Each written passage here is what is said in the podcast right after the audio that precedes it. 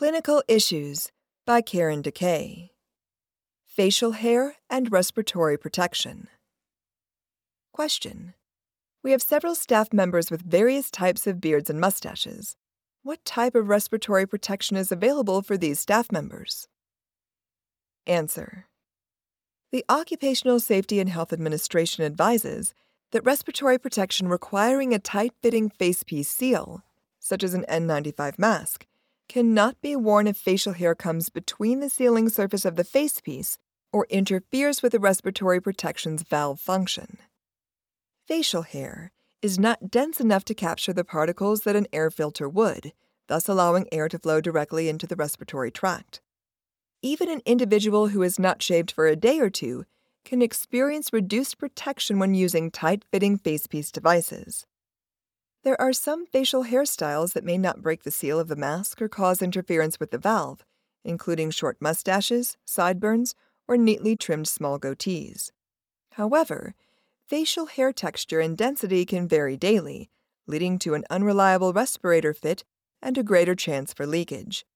Therefore, personnel should perform a user seal check or fit check each time the respirator is worn, regardless of facial hair status to ensure there is an adequate seal.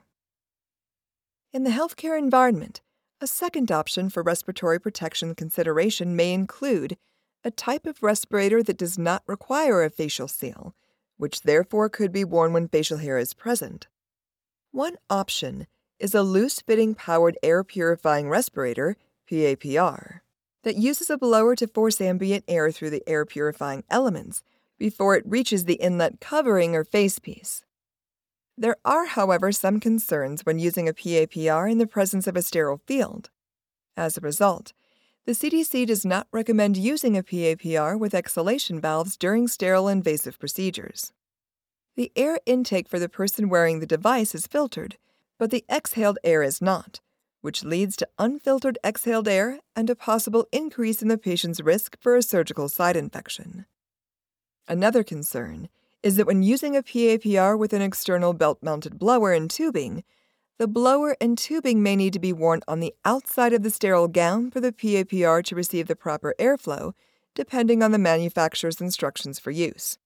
However, a blower worn on the outside of the sterile gown can cause contamination. Therefore, the AORN, Guideline for Sterile Technique, and the AORN, Guideline for Transmission Based Precautions, recommend that healthcare organizations form an interdisciplinary team that includes an infection preventionist and an occupational health professional to determine whether PAPR should be used in the presence of a sterile field. If the team decides to allow PAPR use in the sterile environment, they should develop a standard procedure that outlines the type of PAPR personnel can use. For example, loose fitting, full face piece, hood style, and how to protect the sterile field from contamination. These measures may include covering portions of the sterile field and designating the direction that the blower will be exhausted.